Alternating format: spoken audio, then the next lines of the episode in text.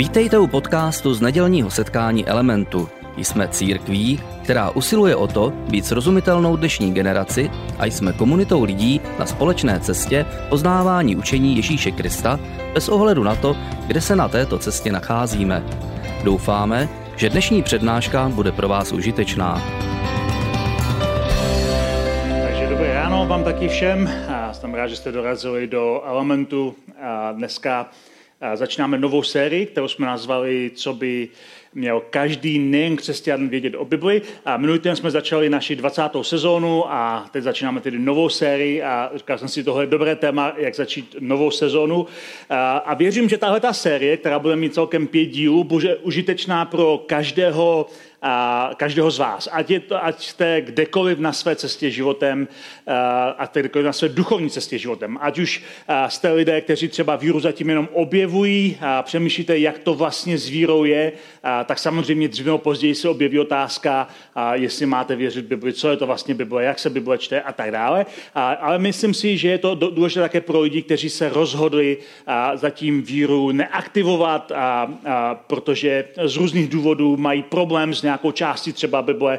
A také věřím, že to bude užitečné pro křesťany, kteří už Bibli četli mnohokrát a o Bibli víceméně toho ví hodně, ale přesto doufám, že se dozvíte něco zajímavého, nového, něco, co vás pozbudí, ale také něco, co vás ponoukne k přemýšlení a k hledání, jak to vlastně z Bibli doopravdy je. Protože eh, paradoxně všechny ty skupiny, které jsem vymenoval, lidi, kteří víru objevují, lidé, kteří se rozhodli nevěřit, lidé, kteří se rozhodli věřit, všechny tyhle ty skupiny se často zhodnou na stejné věci ohledně Bible, to je kniha, kterou držím v ruce, a to je to, že tyhle ty skupiny ve své podstatě se zhodují na tom, že věří, že Bible je základem křesťanské víry.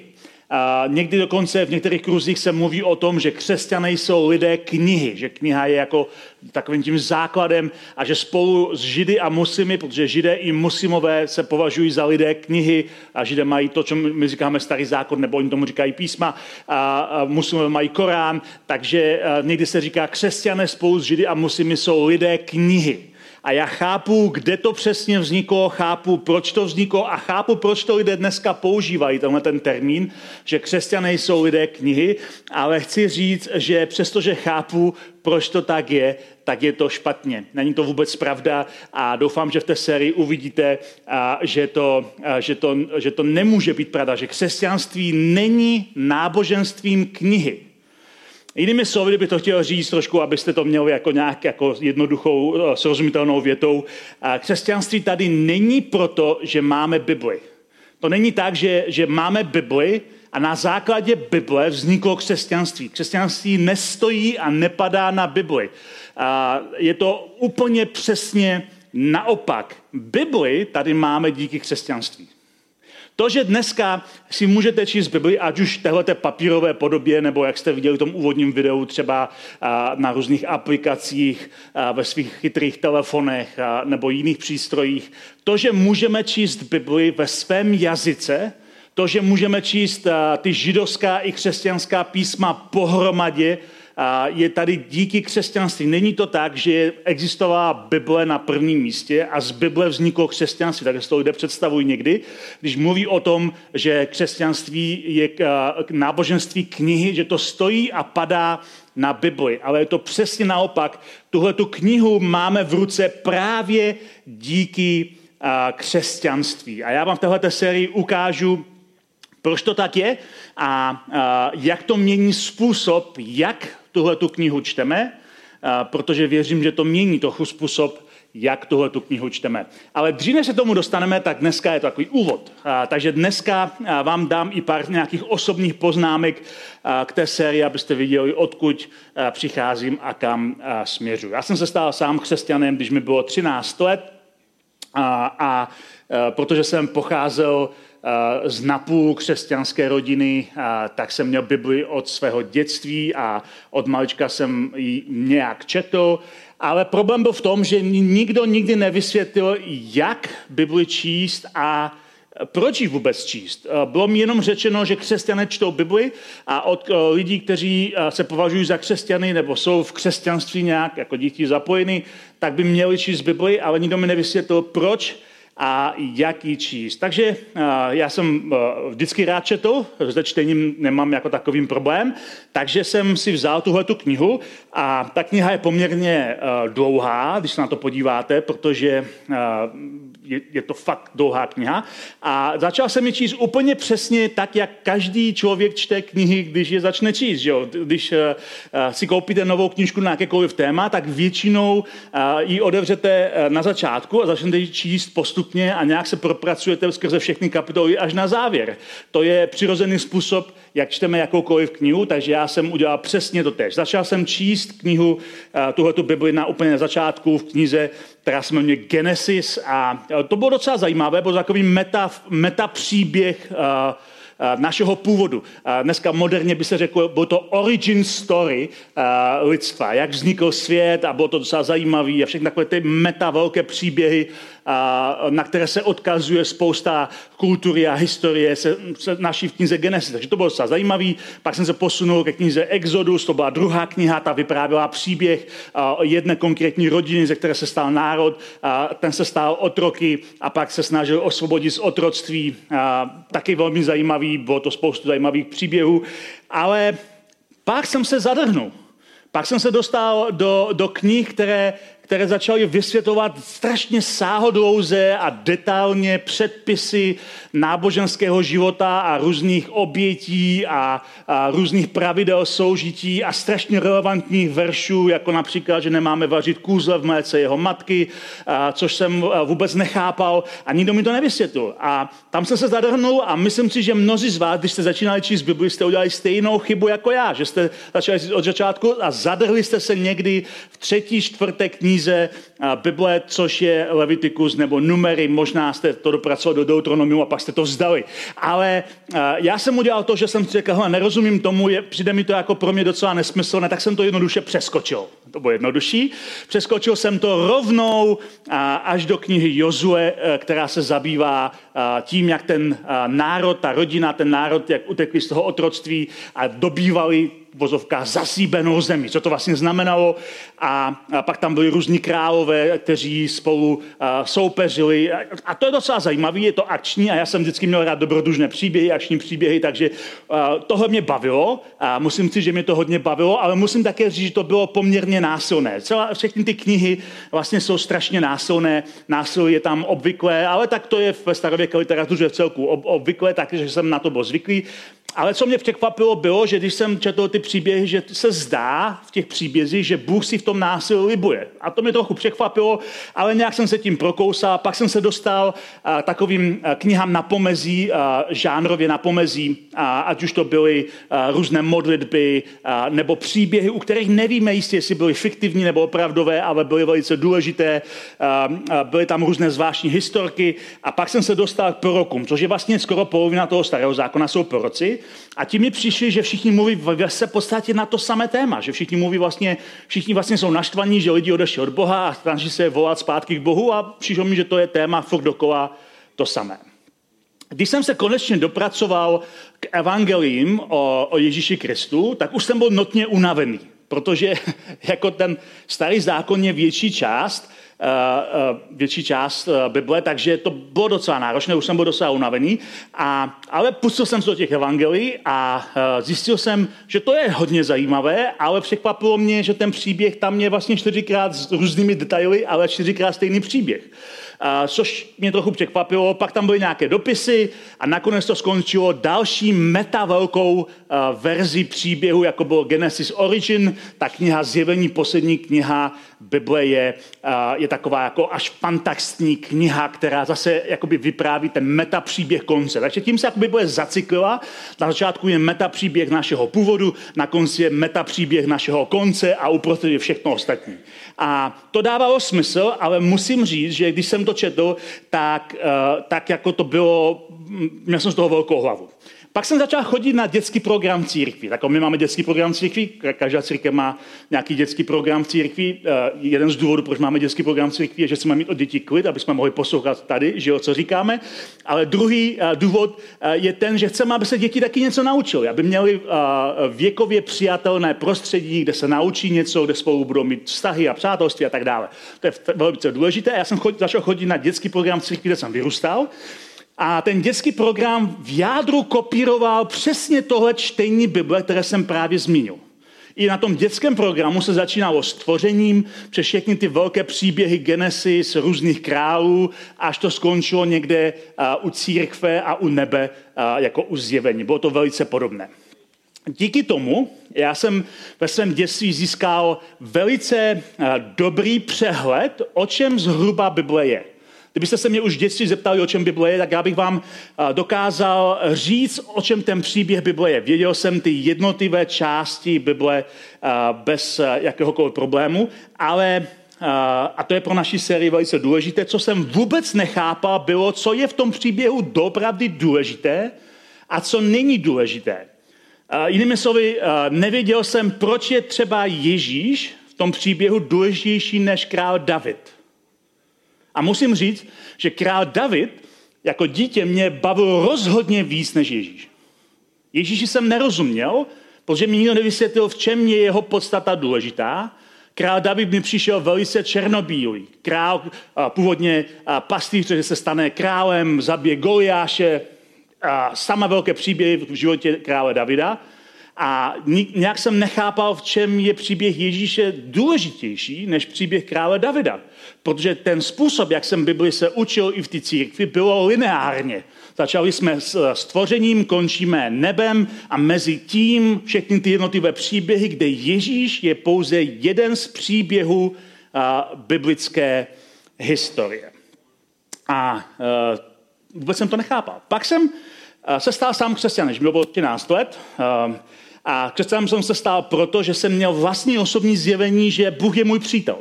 A to je téma na někdy jindy, protože dneska mluvíme o Bibli, nemáme čas mluvit o mém osobním příběhu, ale to, že jsem poznal a pochopil, že Bůh chce být můj přítel, že je to můj přítel, změnilo můj život a já jsem se stal křesťanem a následně to změnilo můj způsob četby Bible. Najednou jsem tam začal vidět jiné důrazy, než jsem viděl předtím, když jsem se snažil Bibli pochopit, o čem vlastně Bible je.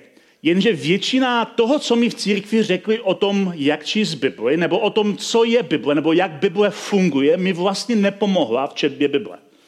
Abych námatkou řekl, co mám na mysli. Například mi řekli, že Bible je něco jako příručka stvořitele. Jo, že jako návod k použití. Když si koupíte třeba, uh, jsme si třeba nedávno koupili novou žehličku, protože stará se nám rozbila a rozbalíte krabici, vytáhnete žehličku a je tam vždycky nějaký návod k použití. Jo, tak u žehličky je to jednoduché, tam to zásuvky a žehlíte, ale stejně je tam návod k použití. A někdo mi řekl, Bible je jako, jako prostě takový uh, stvořitelův návod k použití, aby jsme věděli, jak žít na jeho zemi. To zní strašně jako dobře, ale musím říct, že oproti návodům na použití z různých přístrojů mi Bible teda přijde dost komplikovaný návod pro život. Nevím, jak vám, ale vůbec mi to nepomáhalo se orientovat v tom, co je důležité v tom návodu a co ne. V normálním návodu máte ty věci zpracované systematicky, různé problémy a rejstřík, kde se můžete orientovat. Ale tady žádný rejstřík, žádný návod, žádný uh, obsah, jako, uh, uh, který by mi pomohl, tady není. Takže uh, mi to přijde docela komplikované, pokud to je návod k použití. Respektive zabere nám celý život pochopit návod a pak už nemáme ten čas na to, ten život žít. Takhle jsem to vnímal já. Pak mi řekli, že Bibli napsal Bůh. Často, často to říkali implicitně, že třeba v kázání ten kazatel řekl, a Bůh říká v Bibli.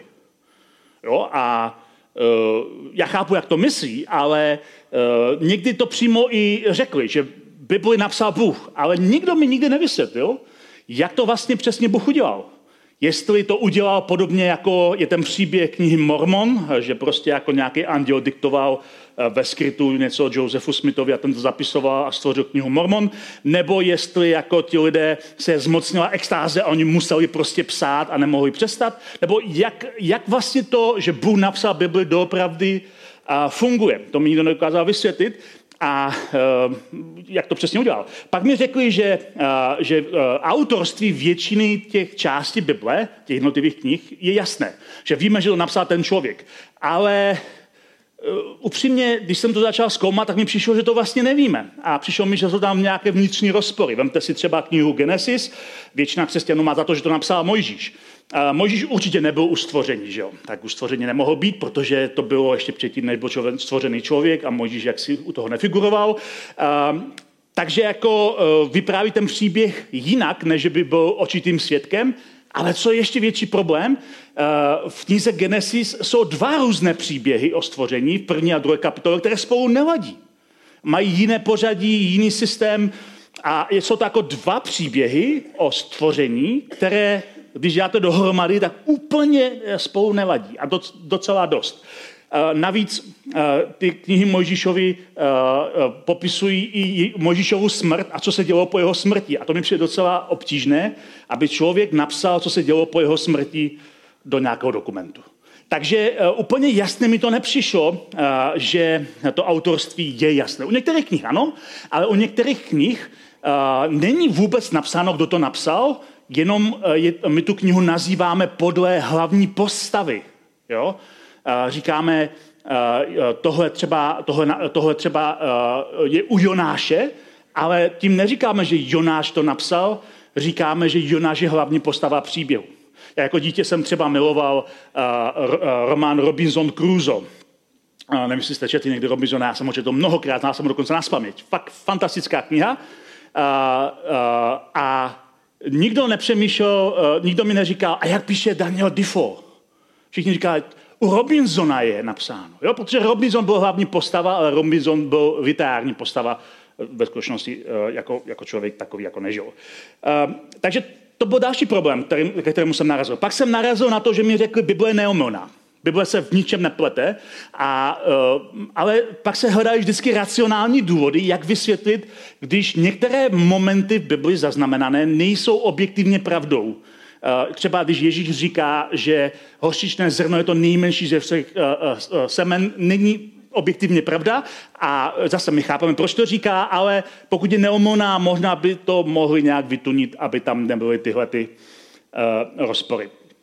A, a pak navíc se mi zdá, že když jsem četl Bibli jako, jako, jako teenager, že Bible má v sobě vnitřní rozpor. Že jako by se tam hádají různé strany o význam, co to vlastně doopravdy znamená. Abych vám dal konkrétní příklad.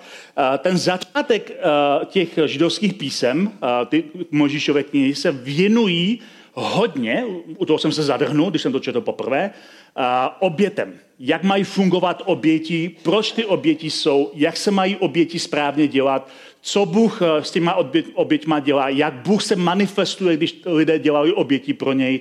A takhle to pokračuje až do těch uh, královských dob.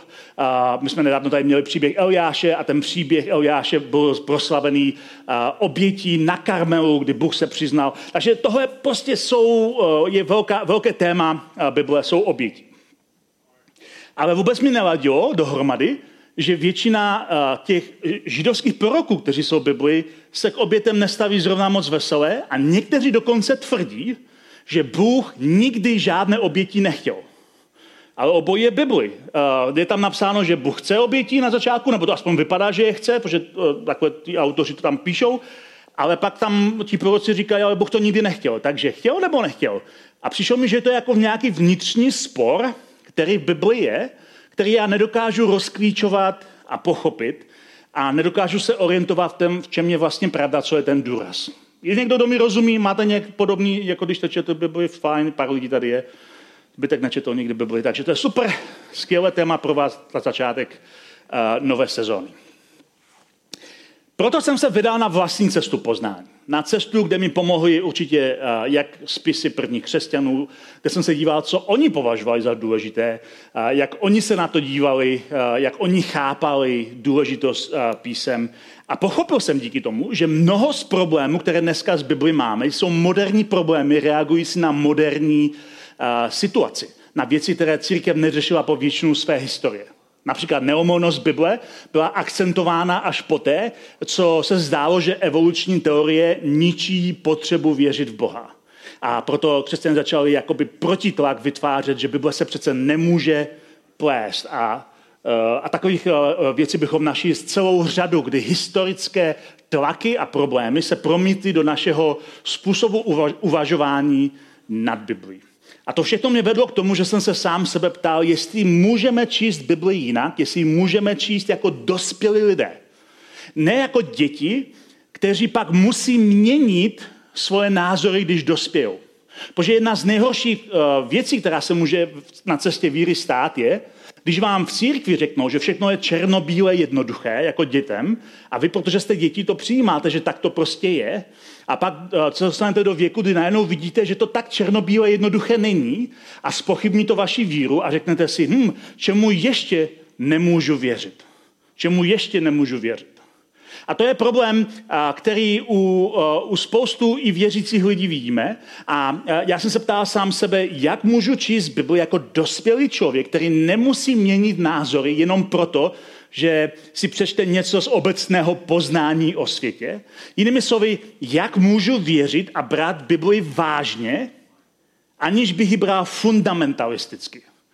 A k tomu potřebujeme jiný přístup, na který jsem se vydal. A je důležité, abyste věděli, že já osobně si velice hluboce vážím Bible a jsem přesvědčený, že je to naprosto živý dokument, který proměňuje lidské životy. Že to je fantastická kniha, která proměňuje lidské životy a že Bůh si Bibli používá. A přesto Bible není základem mojí víry. A to je důležité, a to je hned první věc, kterou se učíme, a když mluvíme o Bibli. Bible není základem mojí víry, tím je Ježíš a konkrétní událost v Ježíšově životě, o které tady mluvíme v elementu taky hodně často. Když jsme u Ježíše, pro Ježíše, Ježíš měl jedinou Bibli v ruce. Ježíš neměl to, čemu my dneska říkáme nový zákon, křesťanská písma, protože ty ještě nebyly napsaný. A Ježíš měl v ruce pouze pouze to, čemu my dneska říkáme starý zákon, židovská písma a my je označujeme trochu hanlivě jako starý zákon a mně se to moc nelíbí, ani to slovo starý, ani tento slovo zákon, Protože terminologie zákon je zavádějící. A to slovo zákon zní, jako by to byla sbírka zákonu republiky. Jo? Jakože ve sbírce uh, z roku uh, minus 1060 Možíš řekl, jo, to, to, to, tohle není jazyk vztahu, to je jazyk právničiny a Bůh není právník. Takže to slovo zákon je problematické, proto někteří začali volit slovo smlouva, že mluví o staré smlouvě, a nové smlouvě. Problém je v tímhle tím názvím, názvem je taky v tom, že to evokuje, že ta stará smlouva už je stará a teď máme nějakou novou smlouvu. A já chápu zase, proč to říkáme. Problém je v tom, že ve starém zákoně uh, máme těch smluv, uh, které Bůh uzavírá s lidmi celou řadu. A která smlouva už je vlastně zastaralá? Je zastaralá smlouva, kterou Bůh uzavírá s celým lidstvem skrze Noého, nebo je zastaralá smlouva, kterou Bůh uzavírá se všemi věřícími skrze Abrahama? Nebo je zastaralá smlouva, kterou Bůh uzavírá s Izraelem skrze Mojžíše? A která smlouva je doopravdy zastaralá? A to nám, to nám trochu komplikuje. Navíc to slovo Bible, někteří lidé nechápou, od čeho to vlastně vzniklo. Slovo Bible je z řeckého slova biblos. A to slovo biblos znamená knihovna. Jednoduché. A bibliotéka knihovna, je to prostě, je to, není to jedna kniha, protože ve skutečnosti Bible jako taková je celá knihovna různých spisů, různých, uh, různé délky a velikosti a stylu a hloubky a žánru a původu a vyznění. Uh, je to prostě naprosto rozdílná knihovna, která se čte různým způsobem podle toho, jaký žánr to je logicky když čtete poezii, tak ji budete brát jinak, než když čtete literaturu faktu. Když v poezii řekneme, že slunce zapadá, chápeme, co ten, ten poet, ten básník chce říct a přesto všichni víme, že vědecky slunce nezapadá, jenom my se točíme okolo slunce. Ale to je celý ten problém se čtením textu. Když čteme text, tak uh, uh, když čteme každý text, jako vědeckou literaturu, tak, tak se dostáváme do nesnází, protože v normálním životě používáme také imaginaci, představivost a jazyk funguje tak, že pozbuzuje naši představivost. Já mám pár autorů, třeba teologických, které rád čtu, kteří, když je čtu, tak se ani tak moc toho od nich nedozvím, ale jakmile začnu číst, tak to ve mně zbuzuje představivost a imaginaci a napadají mě úplně další myšlenky, které vůbec oni nepíšou. Takhle funguje dobrý text a Bible takového textu je plná. A proto jsem se rozhodl, že v této sérii pro uh, tu část Bible, kterou Ježíš měl v ruce, uh, kterou my nazýváme hánlivě starý zákon, uh, budeme používat slovo, které proto používal Ježíš. A Ježíš to nazýval písma písma.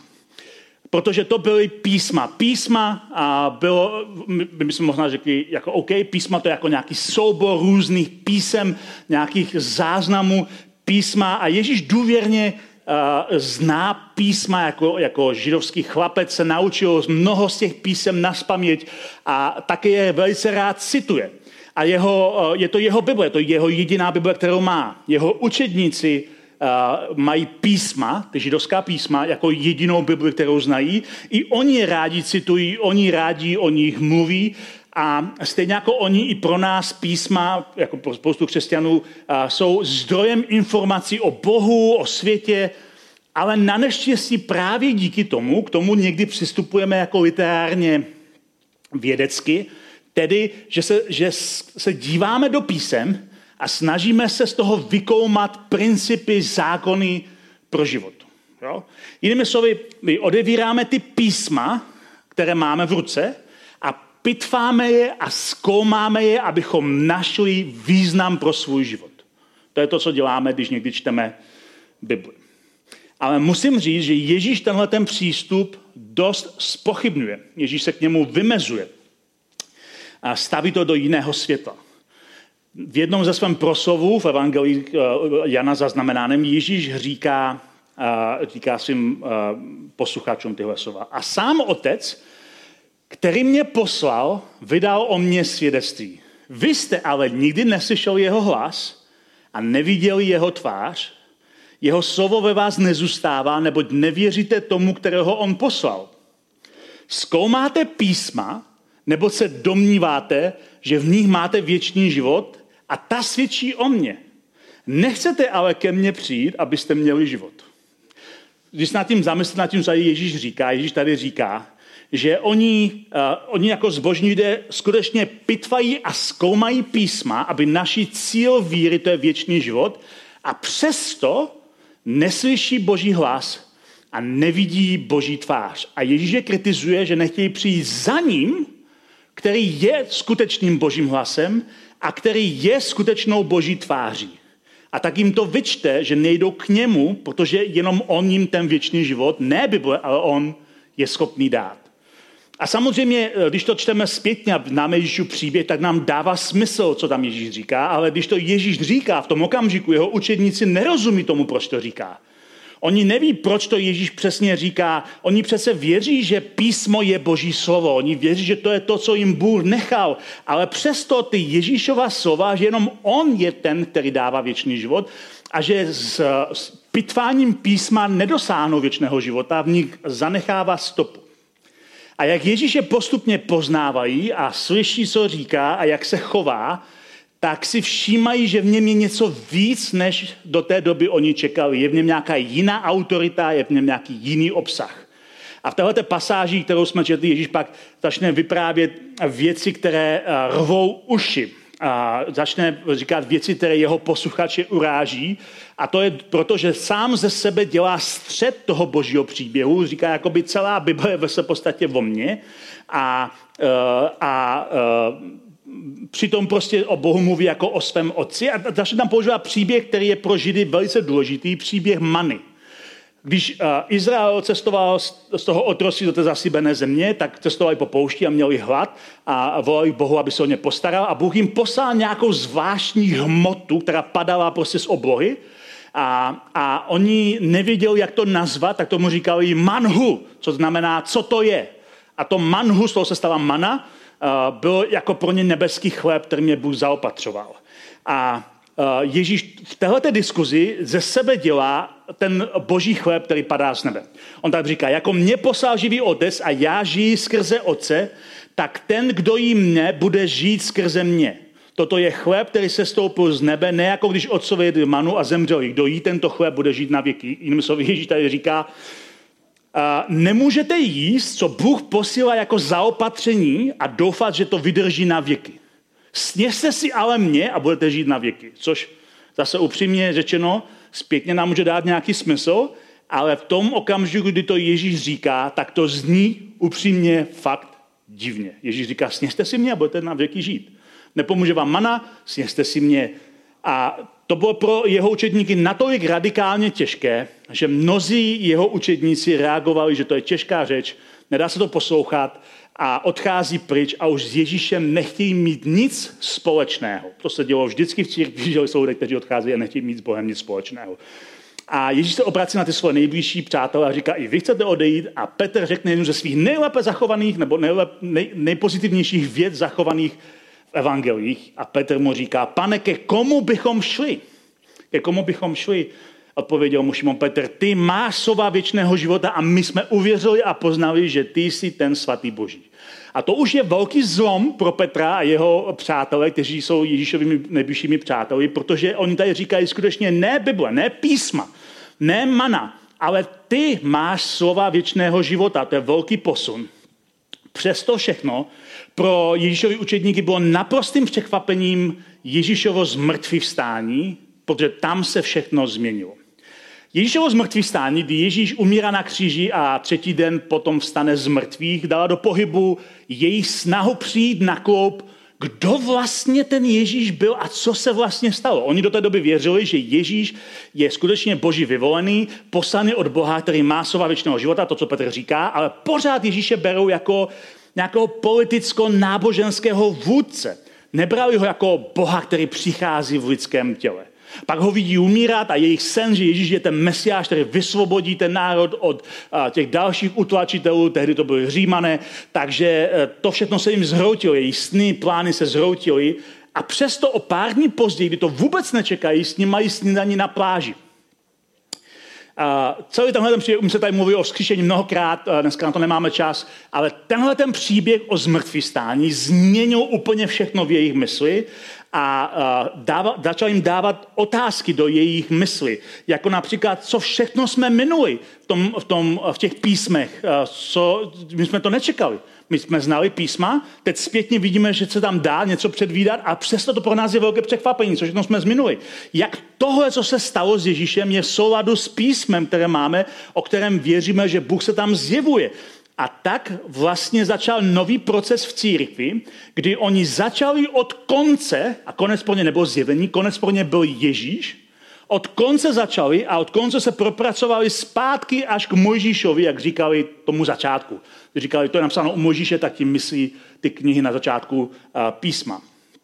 A proto třeba Apoštol Pavel například říká, neříkám nic než to, co předpověděli proroci i Mojžíš, že Mesiáš má trpět jako první stát z mrtvých a zvěstovat světlo tomuto lidu i pohanům. Vrací zpátky k Možíšovi, přes ty proroky tam došlo zpátky. A autorka Židům eh, říká něco podobného. Říká, mnohokrát a mnohými způsoby mluvil kdysi Bůh k otcům skrze proroky, ale v těchto posledních dnech, v těchto posledních dnech, my si dobu Ježíše Krista, ve kterých žijeme, v těchto posledních dnech mluvil k nám skrze svého syna. Mnohokrát v minulosti k nám Bůh mluvil skrze proroky, které posílal. Ale v posledních časech k nám promluvil skrze svého syna. A to je nový základ, ona formuluje nový základ porozumění písmu. Dosud lidé, židé, a to je zrovna dopis židům, takže to dává smysl, dosud židé brali, že písmo je základu vztahem s Bohem, že to je to, na čem stojí naše chápání našeho vztahu s Bohem ale ní to berou tak, že finálním zjevením božího charakteru, kdo doopravdy Bůh je, jeho osoby, je syn, ne písmo. Bůh poslal syna a to je větší autorita než všichni proroci, kteří přišli před ním. to vše díky tomu, že byli svědky vzkříšení, které viděli na vlastní oči. Jinými slovy můžeme říct, že Ježíšovo zmrtvý vstání jednou proždy změnilo způsob, jak čteme a rozumíme Bibli. Tahle ta událost je základem křesťanské víry a mění způsob, jak čteme Bibli. Takže první křesťané, když tohle zažili a když tomu uvěřili, na základě víry eh, ve skříšeného Krista začali Bibli číst jinak. Začali ji hledat, eh, hledat v tom věci jiným, jiným způsobem. A tady se dostáváme k novému způsobu čtení písma, kterému se říká kristotelické čtení písma. Nové teologické slovo pro vás. Možná si řekne, počkej, co to znamená, kristotelické čtení písma. Eh, telos je řecké slovo pro cíl. Jo, to slovo telos v tom kristotelickém je řecké slovo pro cíl. A to je důležité, protože židovská písma se nevždy lehce prolínají do nového zákona ani autoři nepředvídají eh, zmrtvý stání konvenčním způsobem, že by řekli, teď se to stalo tímhle způsobem a takhle se to stane přesně. Eh, to, to by židé čekali, ale nic takového tam úplně napsáno není. Ale po skříšení eh, četli novozákonní autoři písma v jiném světle. A skrze ten příběh ukřižovaného a zmrtvystalého Mesiáše a věřili, že ten příběh Ježíš je pevně posazený do příběhu Izraele a přesto se museli vyrovnávat s tím překvapením, které to pro ně bylo. Takže novozákonní autoři, ti autoři křesťanští, citují ty židovská písma ve svých spisech více než 300krát. V Novém zákoně více než 300krát citací starého zákona a přesto význam často posunují nebo vidí jinak a nově a často oni vezmou pasáž eh, z těch židovských písem a úplně posunou význam, protože ho zarámovávají do nového přístupu, jak číst Bibli, protože cílem je Kristus sám. Takže to kristotelické čtení eh, Bible odkazuje, že cílem čtení Bible je vždycky Ježíš. A první křesťané četli Bibli tímhle způsobem. Četli to, že cílem je vždycky Ježíš. Tomu se ještě vrátíme v naší sérii, ale proč je to důležité pro čtení, eh, pro čtení eh, písma, proč je to důležité pro naše téma? Je to důležité proto, že cílem písma, cílem čtení písma není poznat Boží vůj, ale navázat vztah se synem. To je velice důležitá věc pro naše chápání Bible. Cílem čtení Bible není najít příručce manuálu, co máme si myslet o tomhle nebo tamhle tématu, ale navázat vztah se synem. Bůh je totiž primárně velice vztahový. Bůh poslal svého syna, protože miloval svět Jo, to, to je, ukazuje, že Bůh je velice vztahový. Bůh je můj přítel, Bůh, je, Bůh není jenom král vesmíru. A to je velice důležitá věc, protože Židé primárně přistupují k Bohu, v těch židovských písmech to vidíme, jako ke stvořiteli a jako ke králi. Tohle slovo král má samozřejmě konotace a důrazy. Král, teď umřela královna v Anglii, takže se o tom více mluví, co to znamená. A jestli Bůh je král, tak znamená, že Bůh je panovník, že má majestát, že má moc, že je nade vším. Je to důležitý obraz a já chápu, proč o tom takhle mluvíme. Ale v tomhle kontextu je zajímavé, že Ježíš mluví o Bohu důsledně jako o otci. Ježíš o něm nemluví jako o králi nebo o stvořiteli, Bůh o něm mluví jako o otci. A my si řekneme, no tak to dává smysl, protože Ježíš je boží syn a mluví o otci jako o svém otci. To by jako dávalo smysl. Ale ten problém je, že Ježíš takto učí svoje následovníky, aby oslovali Boha. Ta modlitba základní, která říkáme modlitba páně, neříká, neučí nás modlit se vznešený králi, ale říká, Otče náš. Ježíš učí své následovníky, aby oslovali Boha stejně jako on, jako svého otce. A ani to slovo otec není úplně dokonalé, protože eh, eh, většina, eh, většina Ježíš a jeho učedníci mluvili z největší pravděpodobností aramejsky. Aramejština byl jazyk, kterým se mluvilo v Izraeli v té době. Ale píšou ty křesťanská písma v řečtině. A slovo pro otce v řečtině je páter. Jo? A páter je strašně jako takové pořád technické slovo. Páter může být nad celou domácností A, ale Ježíš používá specifické slovo, které pro první církev bylo natolik specifické, že ho a, nejméně třikrát v Novém zákoně zaznamenává v aramištině. Nový zákon, novozákonní autoři nepoužívají skoro žádná slova v aramištině, ale u tady toho případu nejméně třikrát používají toho specifické slovo, které Ježíš říká, aby vyjádřili, co tím Ježíš doopravdy myslí a používají slovo, které možná znáte a to slovo je Abba. Abba znamená tatínek. Abba znamená tatínek. To slovo Abba neznamená otec, ale tatínek. A když nad tím zamyslíte, pokud máte se svým otcem dobrý vztah, tak o něm nemluvíte jako o otci většinou, ale jako o tátovi. Mluvíte o něm, eh, je, to, je to měkčí slovo. Táta, tatínek je měkčí než otec. A Ježíš používá specificky uh, Abba v aramejštině jako tatínek, ne otec. A proto později třeba eh, Pavel, když píše a používá a píše o tom, že přicházíme k Bohu jako k Otci, tak tam dává obě slova, aby i těm řeckým čtenářům bylo jasné, že tady se mluví o něčem ještě víc a on třeba v Galackým říká, proto jste synové, Bůh poslal do našich srdcí ducha svého otce volajícího Abba Otče. Dává tam i to páter, aby bylo jasné, že Abba je něco společného s tím otcovstvím, ale Abba je tatínek. A proč je to důležité pro nás, když mluvíme o tom, že Bůh je vztahový a že Bůh je primárně táta. Proč je to důležité pro nás a proč čtení Bible pro naši sérii? Je to důležité proto, že písmo není boží zákon, ale tátu v dopis. Chápete trochu, vnímáte trochu ten rozdíl? Když řeknete, že je to zákon, tak to čtete jako právní činu. Hledáte v tom argumenty a paragrafy. Ale když je to tátu v dopis, hledáte, co vám táta chce říct. Je to, je to jinak. Z dopisy se poznáte jinak, než, uh, než v osobním styku. My jsme s Ditou, když jsme spolu chodili, tak jsme si napsali stovky dopisů a, a, a poznali jsme se úplně jinak, než když jsme jenom spolu byli. A uh, hodně to obnovilo občerstvilo náš vztah a jsem za to velice vděčný.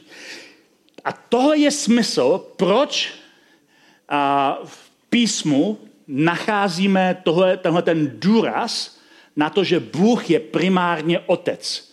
Protože nejdůležitější na tom je, že každá část božího zjevení nevyhnutelně osobní a vztahová. Bůh nám nepřistupuje jako k nějakým robotům nebo k nějakým, eh, kde to všechno je prostě vymezeno do nějakého systému, ale je to vztah, kdy se Bůh projevuje jako, jako, jako trojice a jinými slovy bychom to mohli říct těmito slovy. Bible nám dává smysl, když se nad ní potká Bůh a čtenář. Když Bibli budeme číst jako technickou literaturu, tak nám smysl nebude dávat. Budeme tam, budeme tam nacházet problémy a rozpory, kterým nebudeme rozumět. Ale když budeme se nad Bibli potkávat s Bohem, kdy Bůh a čtenář se potká nad Bibli, tak to má úplně jiné grády, protože je to tátův dopis víc než boží zákon. Chci tím říct, že když čteme Bibli tímhle způsobem, tak jsme inspirováni, protože písmo je inspirováno. A co to znamená, že písmo je inspirováno? To si řekneme příští neděli.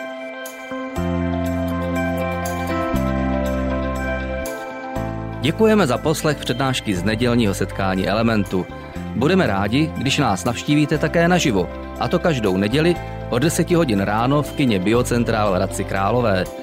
Být na místě přináší větší zážitek, výbornou hudbu a přátelskou atmosféru. Více informací o našich aktivitách najdete na webu element.cx nebo na Facebooku Element Hradec. Těšíme se na vás.